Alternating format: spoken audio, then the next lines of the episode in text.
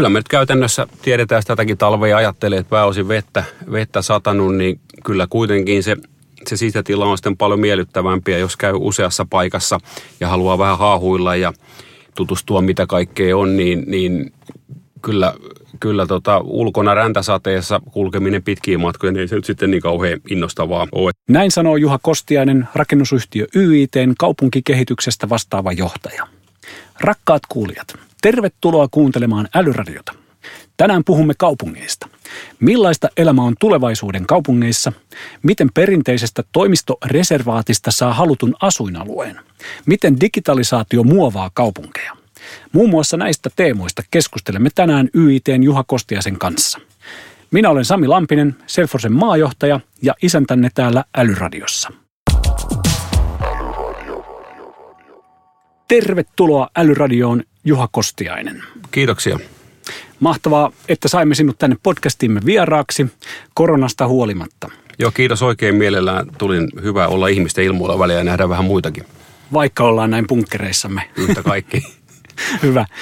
Sinulla on hyvin monipuolinen tausta niin YITstä, Sitralta kuin Tampereen kaupungiltakin. Kerro, miten päädyit kaupunkikehityksen pariin.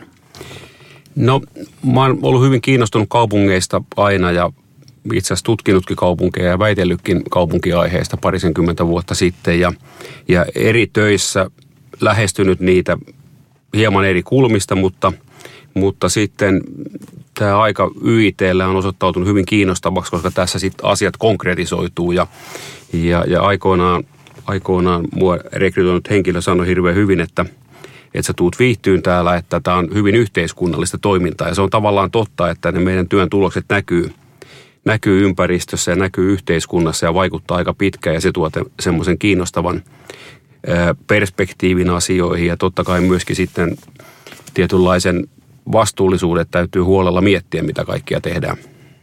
Minkälainen rooli kaupunkikehityksellä on YITn strategiassa? No se on meidän strategian keskiössä itse asiassa ja pitkäjänteisesti pyritään yhä enemmän olemaan kaupunkikehittäjä siten, että voisimme tuottaa hyviä laadukkaita ympäristöjä ja toisaalta sitten yhdistää niissä monipuolisesti YITn osaamisia. On ne sitten asumiseen liittyviä tai, tai toimitiloihin liittyviä tai infrarakentamiseen liittyviä tai, tai jonkun verran myöskin sitten kiinteistösijoittamiseen liittyviä, mutta tavallaan se on semmoinen johtoteema, joka tuo ne e-, eri osa-alueet yhteen ja yhä enemmän myös sitten mietitään siihen liittyviä palveluita.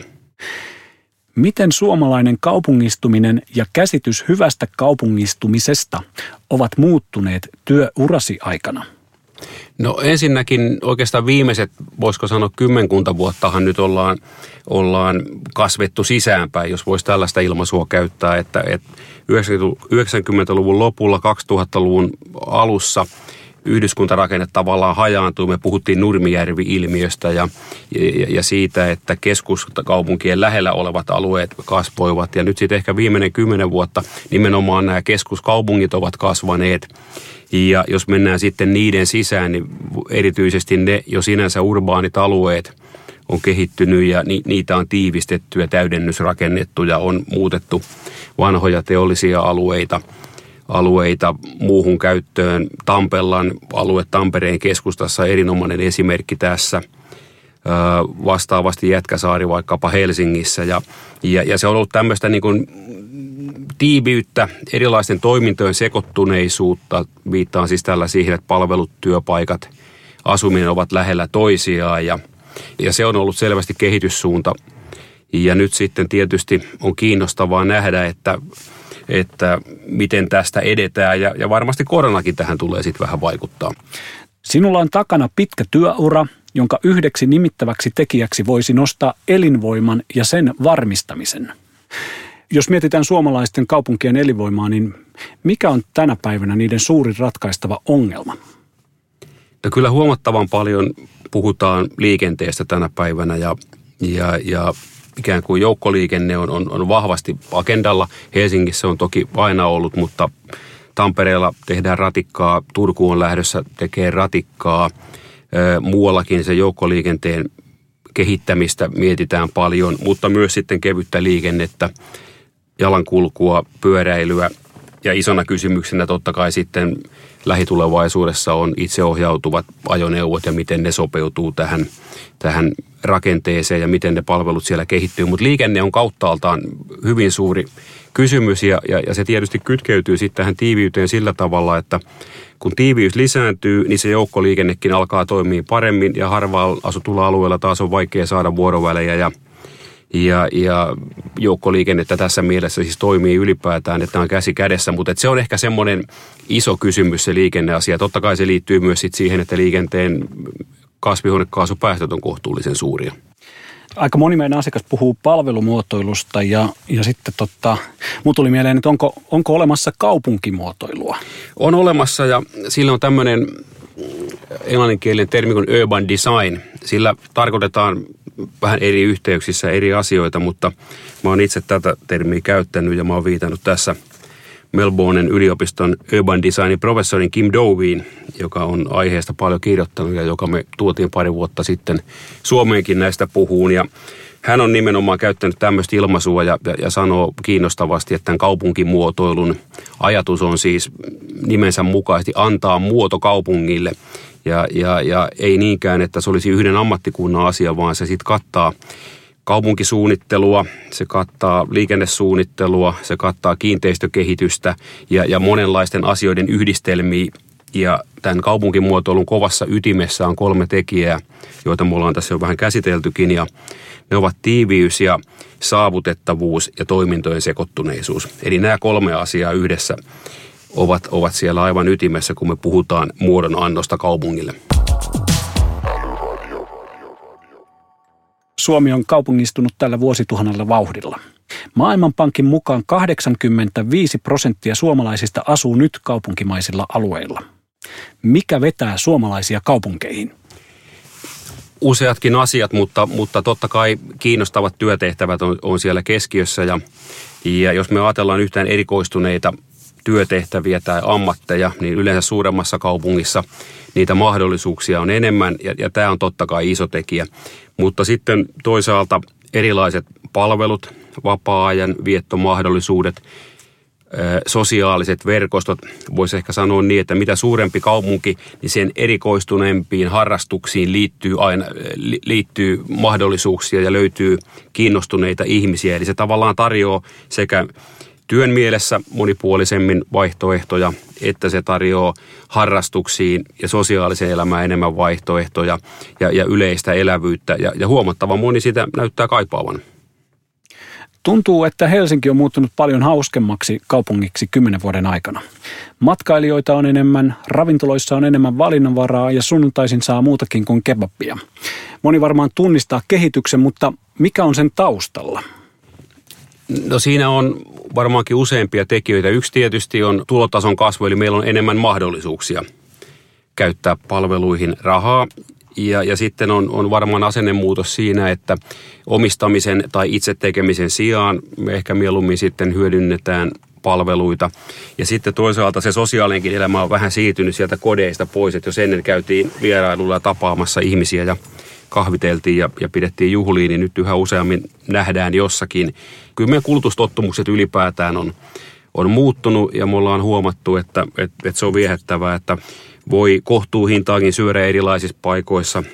Voi saada erikoiskahveja, voi saada erikoisoluita ja, ja kaikki tämä tarjonnan kasvu, niin totta kai se innostaa ja, ja kiinnostaa. Ja, ja todella niin kuin kaupungeista me tiedetään, että, että kuitenkin siellä – palkat ja varallisuus kehittyy voimakkaammin, niin, niin tämä ruokkii sitten sitä mahdollisuutta. Mm-hmm, mm-hmm.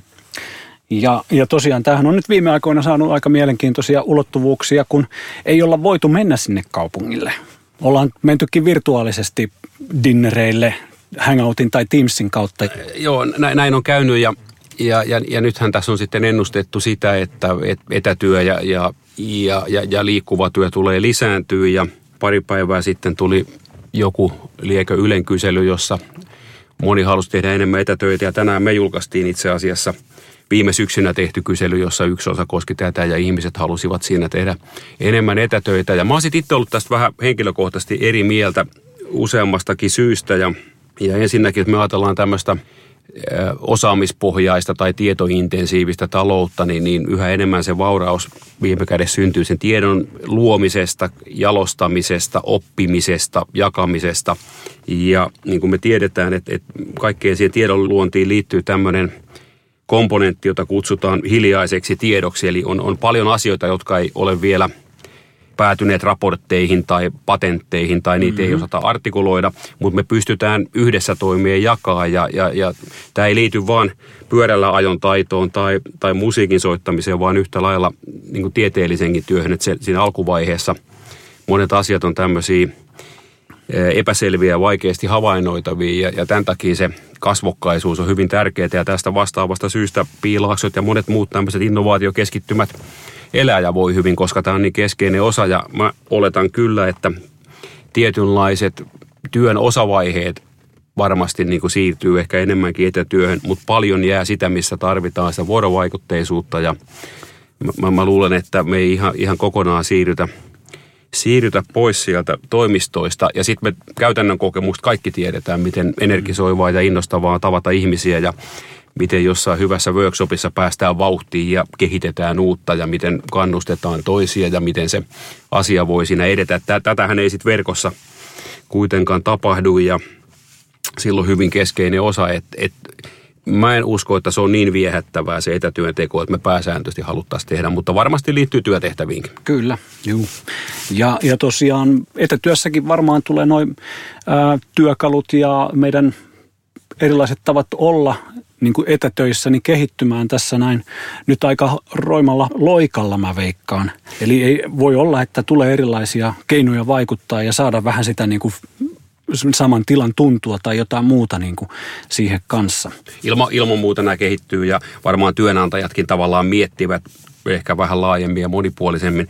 Mutta mä luin kiinnostavan artikkelin viikonloppuna, se oli vuodet 17 ja, ja se oli IBM liittyvä – liittyvä artikkeli ja, ja hehän olivat jo pitkään ajaneet tämmöistä etätyöohjelmaa ja, ja, ja siinä kohtaa totesivat, että tiimien tuottavuus kärsii ja ohjeille pitää vähän palata toimistoille ja tehdä yhdessä ja olla kasvokkain, koska, koska sitten ne tulokset voivat olla taas sitä kautta parempi. Et siinä tietysti joudutaan sitten ää, yrityskohtaisesti miettimään myös, myös tällaisia kysymyksiä, mm-hmm. vaikka se voisikin olla niin, että jokainen meistä – ehkä, ehkä tekisi enemmän, niin, niin onko ne tulokset sitten lopulta yhtä hyvin, niin tämä jää nähtäväksi.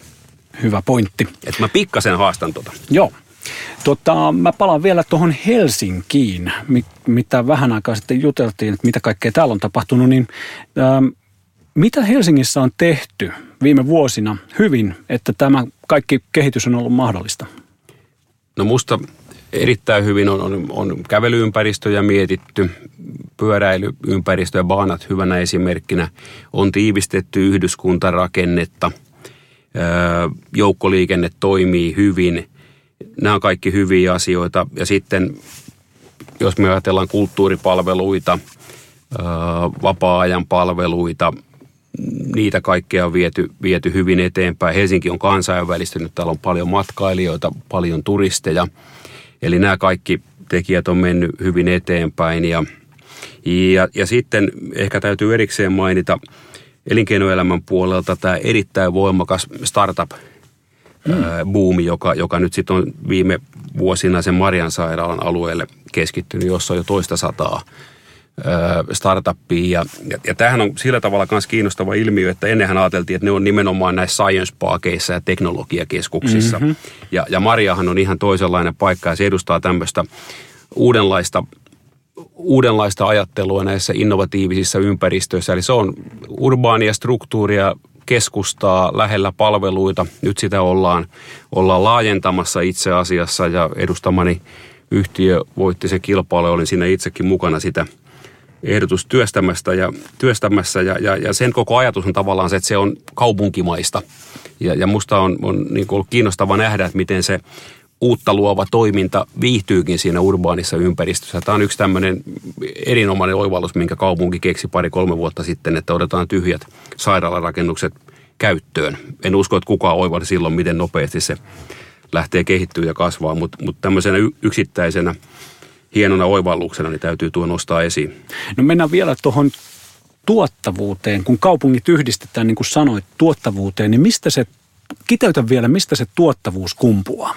No ensinnäkin se tuottavuuden kasvu, niin siinä on semmoinen tutkimuksiin perustuva, perustuva luku, kun tuo, ää, tiiviyden kaksinkertaistuessa tuottavuus kasvaa kolmesta kahdeksaan prosenttia, mutta 5 prosenttia on hyvä, hyvä arvaus. Ja sen ytimessä tietysti on todellisuudessa juuri se hiljaisen tiedon välittyminen ja, ja aktiivisempi kommunikaatio. Eli ihmisiä on, on, on enemmän, enemmän lähellä toisiaan, ne keskustelee enemmän, ne jakaa ideoita, ne jakaa tietoa. Jonkun verran tapahtuu tietysti sitäkin, joka on tahatonta, että osa yrityksistä tai valtaosakin suojelee sitä osaamistaan, mutta, mutta aina sitä niin sanottua spilloveriakin vähän on. Eli, eli mä oon käyttänyt tämmöistä ilmaisua, kun ollaan tiedon tihkusateessa vähän koko ajan ja, ja, ja, ja se tiiviys auttaa tässä ja se selittää sitä huomattavilta osin. Totta kai sitten, sitten ö, syntyy myös erikoistuneita työmarkkinoita, että on erikoistuneita yrityskeskittymiä, jolloin tulee erikoistuneita työvoimaa. Ne liikkuu niiden yritysten välillä ne ihmiset ja, ja, ja se johtaa siihen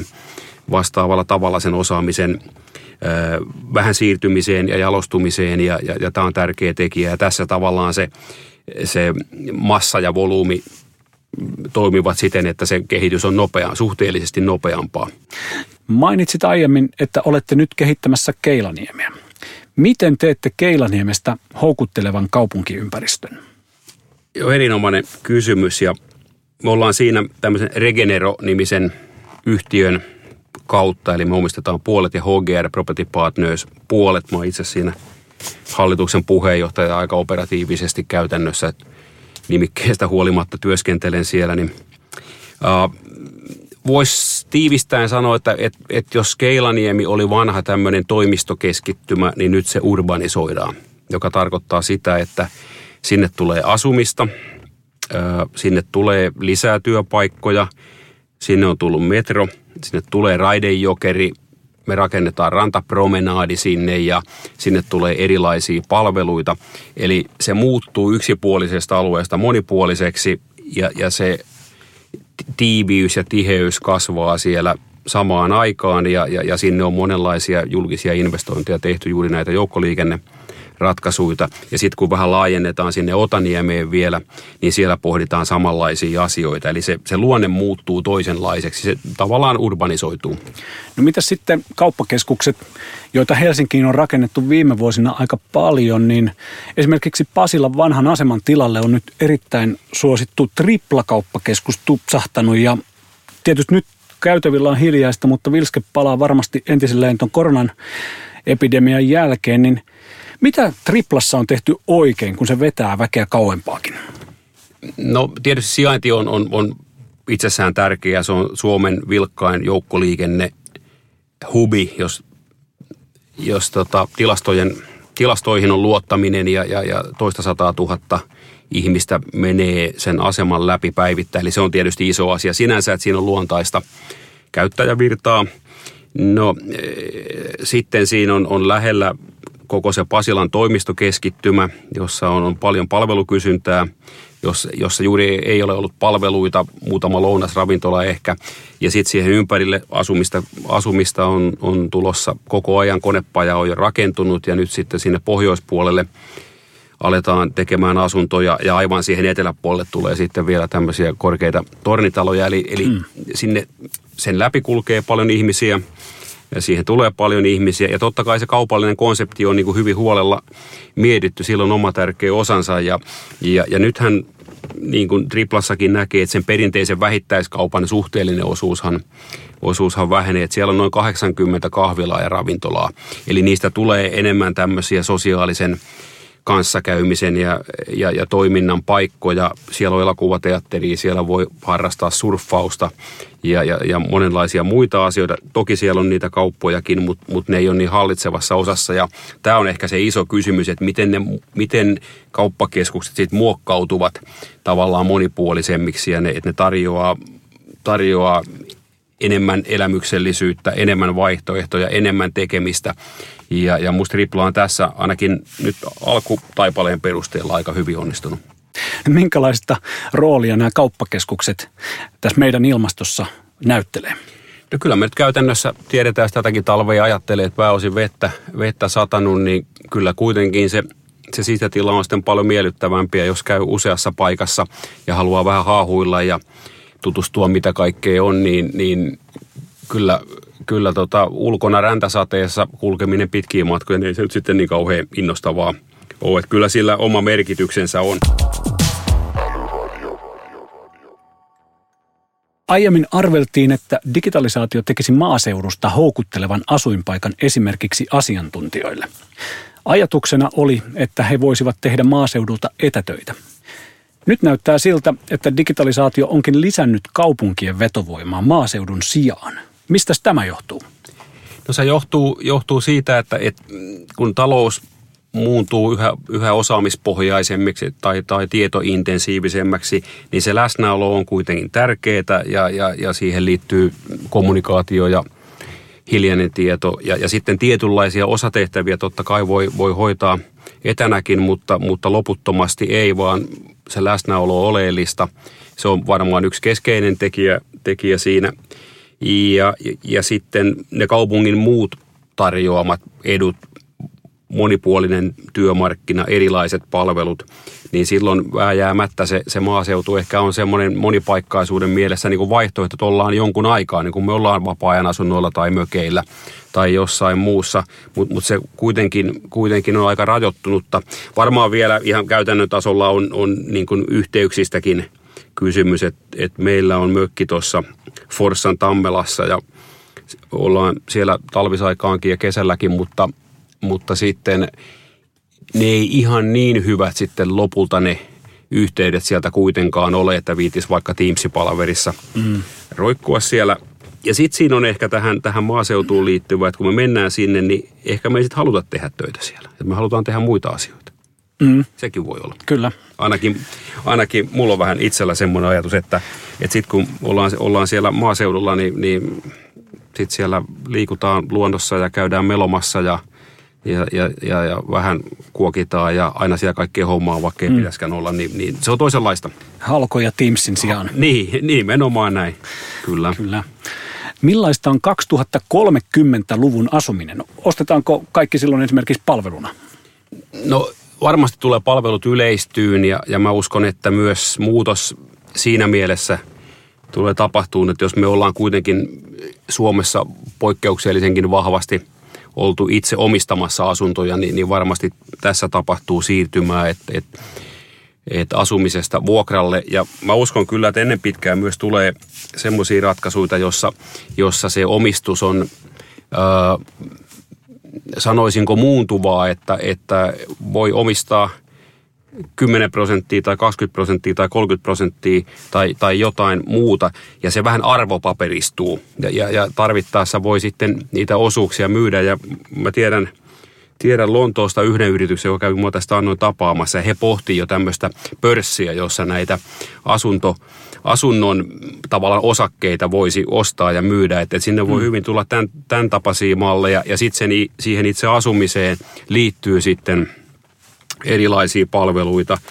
Meillä on YITllä tämmöinen YIT Plus, jonka kautta voi jo voi, voi seurata energian kulutusta ja veden kulutusta, mutta voi myös tilata, tilata erilaisia palveluita ja ainakin tuo konepaijalla niin voi muun muassa koira ulkoilutusta jo tilata sieltä ja mäkin olen kokeillut. Ja, ja se toimi ihan hyvin, että sieltä tuli kaksi, kaksi reipasta nuorta ihmistä ja otti koira lähti innoissaan tunniksi, tunniksi tuota pitkälle lenkille. Että et, et, et tämmöisetkin alkavat yleistyä. Toki näitä saakin, mutta me ollaan koitettu koota niitä yhteen paikkaan, että sen asukkaan olisi helppoa. Sinne on sitten neuvoteltu niitä, niitä toimittajasopimuksia. Että et, et tämän tyyppisiä asioita Joo. myös varmasti tulee sinne.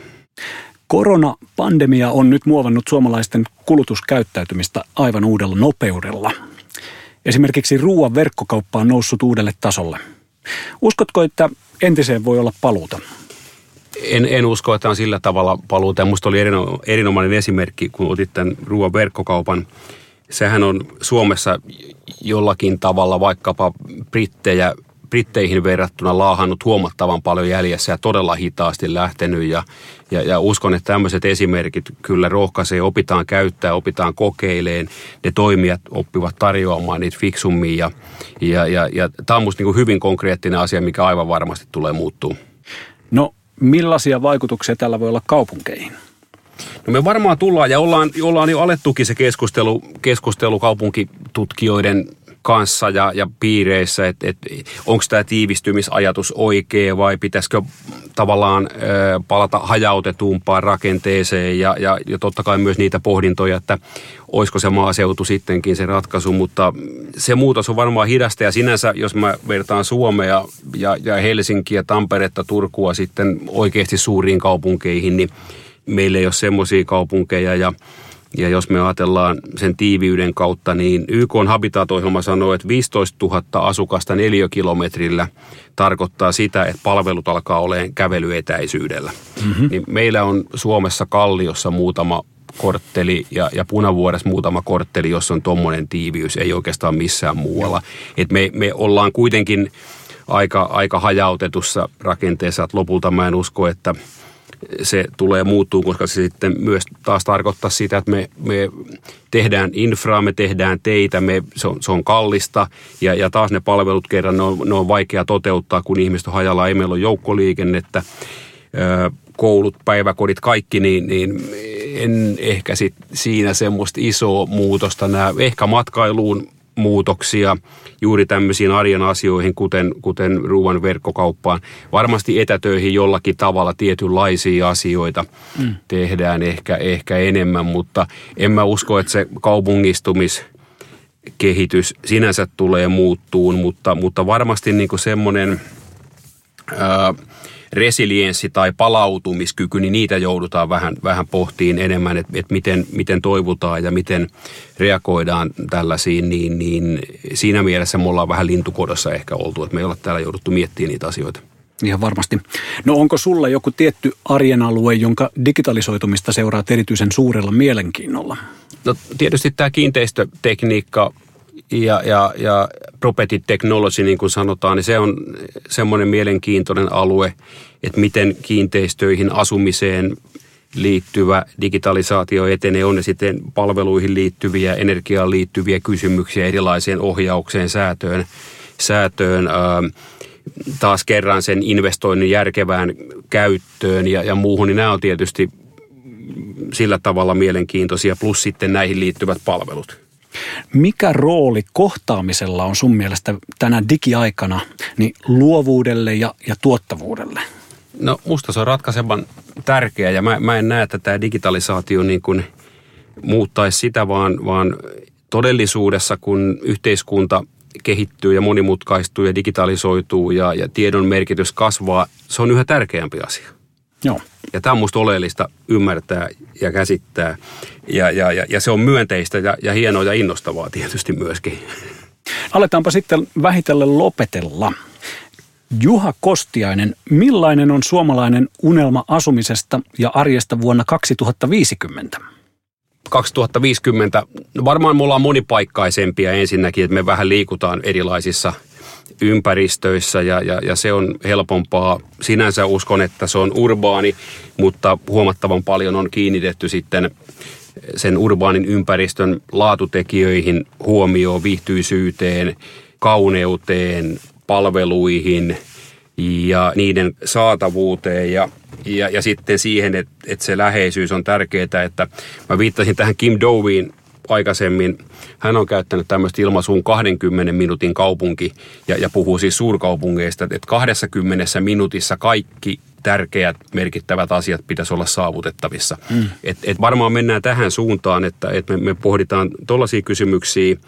Ja, ja sitten tietysti ikään kuin kaikessa kuluttamisessa, niin myös asumisessa persoonallisten arvojen ja elämäntapojen ilmaiseminen ja – uskon, että erilaiset korttelit tai naapurustot, asuinalueet, ne tulee erilaistuun ja, ja haetaan elämäntapoihin sopivia alueita ja ympäristö. Ihmiset muuttaa ehkä useammin. Nyt meillä muutetaan seitsemän vuoden välein. Voi olla, että vähän useamminkin muutetaan silloin ja haetaan aina siihen elämäntilanteeseen sopivia asioita. Että et tämmöiset tulee ilman muuta muuttuu.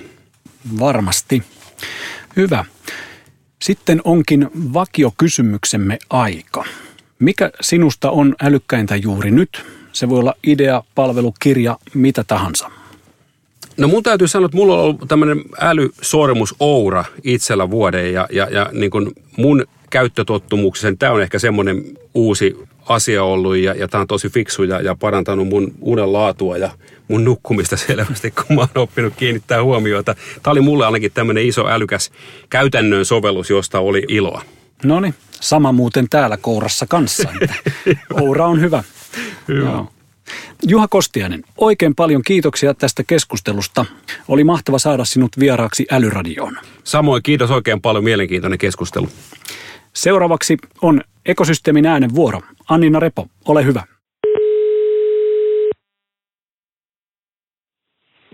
Hei Reetu, kertoisitko kuka olet ja missä työskentelet? No morjens morjens, eli Kainasen Reetu, Ultimate Ain, yksi perustajista ja toimitusjohtaja ja tällä hetkellä työskentelen meidän Berliinin toimistolla. No niin, kerrotko vähän tarkemmin, että mikä Ultimate AI on? Mitä te teette? No, yes. no lyhyesti voin sanoa, että me autetaan yrityksiä skaalaamaan heidän asiakaspalveluaan automatisoimalla prosesseja ja sitten myös kokonaisia keskusteluita hyödyntämällä tekoälyä. Eli ehkä vähän pidemmin meidän tuotteella on kaksi puolta, josta ensimmäinen auttaa asiakaspalvelijoita tarjoamalla tämmöisiä reaaliaikaisia vastausvaihtoehtoja chatissa ja sähköpostissa. Esimerkiksi Figmarilla asiakaspalvelijat on niin sanotusti AI-powered, missä Ultimate AI ymmärtää chattiin tulevia viestejä ja sitten auttaa nyt vastaamaan niihin viesteihin nopeammin ja laadukkaammin. Ja sitten se toinen puoli on totta kai tämä ihan puhdas automaatiopuoli, missä me sitten automatisoidaan näitä kokonaisia keskusteluita tai vaikka osittaisia keskusteluita sekä prosesseja. Esimerkiksi se tekoäly voisi ymmärtää, että asiakas haluaa kysyä tilauksen statusta ja hakea tiedon järjestelmästä, niin me voidaan tarjota se välittömästi niin self-service-mallilla. Ja tätä me tosiaan tehdään monella eri kielellä, eli, eli aina niin kuin maailmalla on, on, se vitsi on, että me aloitettiin suomen kielellä, niin ja sen kun sai toimii, toimii hyvin, niin sen jälkeen ei tarvitse perustella, että toimii saksa tai joku muu kieli. Eli tätä tehdään monille Salesforce-asiakkaille, jotka tota, Salesforce on ollut meidän kumppani melkein ja ihan firma alusta alkaa alkea kolme vuotta melkein tulee täyteen.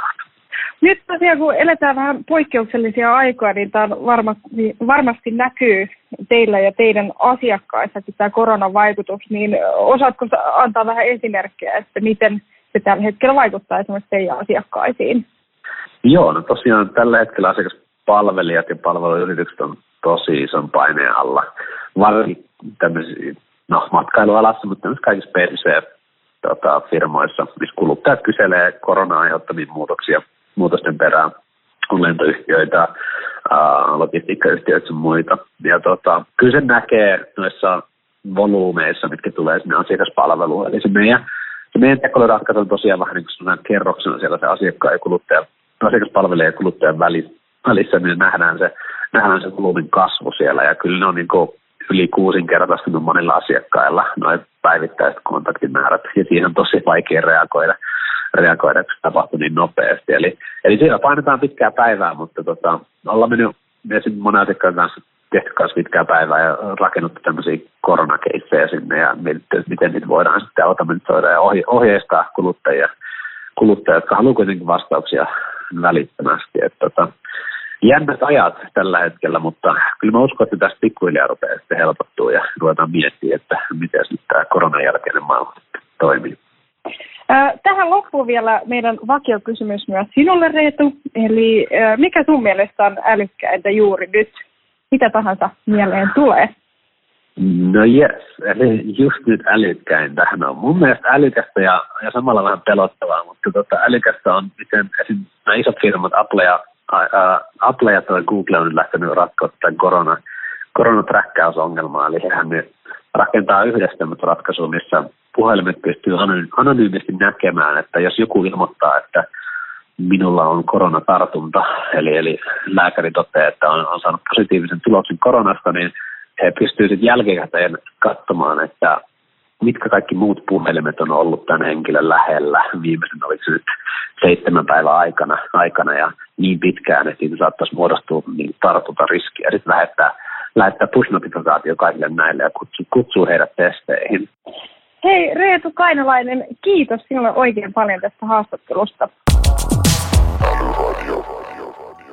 Arvoisa kuulija, kiitos kun kuuntelit Älyradiota. Palautetta ja peukkuja voit antaa esimerkiksi podcast-sovelluksessa tai Twitterissä häsällä Älyradio. Älyradion aiheista löydät lisätietoa blogistamme osoitteesta salesforce.com kautta suomiblogi. Ei muuta kuin ensi kertaan.